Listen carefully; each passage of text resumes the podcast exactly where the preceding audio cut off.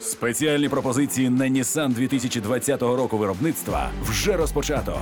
Вибирайте Nissan Qashqai, X-Trail або Navara, допоки авто є в наявності.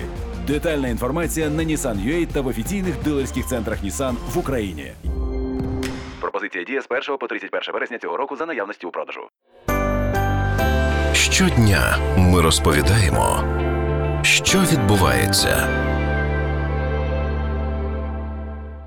Деякі країни Євросоюзу скептично ставляться до подальшого розширення ЄС. Про це заявив прем'єр-міністр України Денис Шмигаль, пояснюючи серед іншого причини, чому Україна і досі не в Євросоюзі. Також голова українського уряду відзначив, що Київ все ще працює над європейськими стандартами і висловив впевненість, що влада досягне значного прогресу, не в останню чергу завдяки діджиталізації. Шмигаль навіть назвав строки можливого вступу 5-10 років. Утім, в ЄС є країни, які сподівалися на членство, але чекають на нього набагато довше. Як ЄС обирає країни для вступу в союз, і чи дійсно в об'єднанні існує держави, які не бажають його розширення? Про це говоримо із виконавчим директором ради зовнішньої політики Українська призма Геннадієм Максаком. Це в принципі не новина. Питання щодо розширення і внутрішніх процесів механізмів розглядалося і минулого року. Франція виступила опонентом до діючої системи, запропонувала більш так жорсткі правила процедури, але є інші країни, які підтримують те, щоб розширкам так мало умови і більш спрямовано на певний прогрес і поступ у країнах-кандидатах або тих країнах, які, які прагнуть до членства. Тому цей процес дійсно стає більш важким не тільки технічно, ну а насправді і політично. Адже ми бачимо, що е, лише дві країни Західний Балкан, яким було обіцяно те, що процес розширення саме буде на, ни- на них відпрацьований у повній як конкретна хвиля у відносинах між Європейським Союзом і третіми країнами, то зараз воно теж пробуксовує, хоча певні завірення даються, але цей процес все важче і важче рухає. Уже не говорячи про Туреччину. Туреччина взагалі зараз е, геть не виглядає як європейська країна. Хоча Ердоган заявляв, що вступ до ЄС це стратегічна мета Анкари. А чи може вона взагалі опинитися в Євросоюзі? Ну щодо членства, тут напевне це теж шлях не близький. Я не можу його виключати. Але ви бачите, з моменту, коли була спроба недалого державного перевороту, ситуація відносно погіршилась, і скажімо так, стовпи європейського союзу, як Франція Німеччина, вони одностайні в тому, що наразі не, не час говорити про те, що є поступ.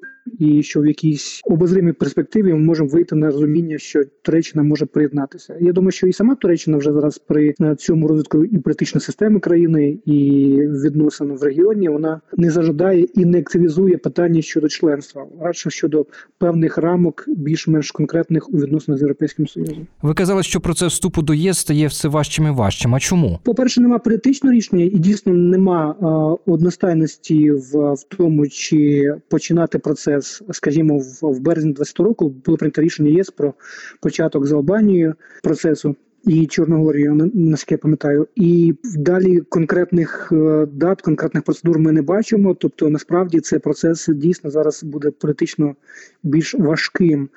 І власне це процес, який дає сигнал чіткий і країнам Східної Європи, що напевно не слід очікувати швидких політичних рішень, які б допомогли нам отримати перспективу членства, ну власне отримати саме членство з певним нашим реформістським поступом. А що трапилось? Євросоюз розчарувався у тих державах, які вступали під час останньої хвилі розширення у 2004 Ми році. можемо якраз говорити і про цей випадок. Ми знаємо, що дві держави зараз є під спеціальними процедурами Європейського союзу: це Польща і Угорщина, до яких дійсно є питання щодо верховенства права і щодо до певних законодавчих і судових процедур. Тому я думаю, що цей досвід також дається знаки для е, країн старої Європи. Західної Європи, які на це дивляться з певною уже обережністю, з певними е, обумовленнями, і тому я думаю, що процес дійсно стане не легшим для нас, якщо навіть ми отримаємо перспективу членства, але про, про неї теж не, не йдеться. Я нагадаю, що минулого року були е, оприлюднені два документи, які стосуються східного партнерства, ініціатива, яка покриває і Україну. То там були запеклі бої щодо того, щоб навіть згадати про перспективи членства в самому о, документі Європейського союзу, не говорячи про те, що це ця ініціатива або цей документ може там щось гарантувати Україні, наприклад. Тому я думаю, що керівник українського уряду був правий, але це знову ж таки це не новина, і тут лише від нас залежить, як ми будемо робити наші реформи і як рухатись вперед, шукаючи цю політичну волю і консенсус. Але тим не менш, керівник українського уряду не погребував назвати нові строки нашого членства у ЄС. І він же не перший з українських лідерів, хто таке заявляє. Чи доречно нам взагалі говорити про якісь дати? Ну ви подивіться на ті на, на ті країни, які підписували, ну власне, або яким чия заявка проходила. Да? Це країни Західної Західних Балкан. Ну вже знову ж таки не говорячи про Туреччину. Чотири країни, які е, можуть бути країнами кандидатами і які входять в цю політику розширення. Тому е, мені видається. 2008 рік, 2009, 2004 це говорить про те, що е, процес не такий швидкий, навіть якщо була політична воля вже пройшло більше 10 років.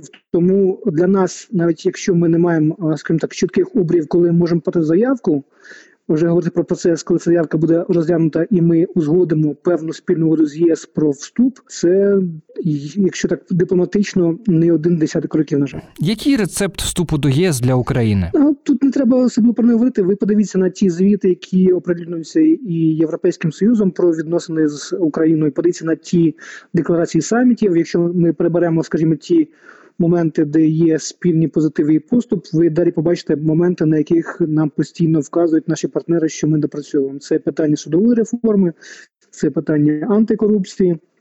Це знову ж таки лібералізація українського ринку, це питання знову ж таки пам'ятаєте, по лісу кругляку і інших і таких точкових питань, які викликають великий резонанс.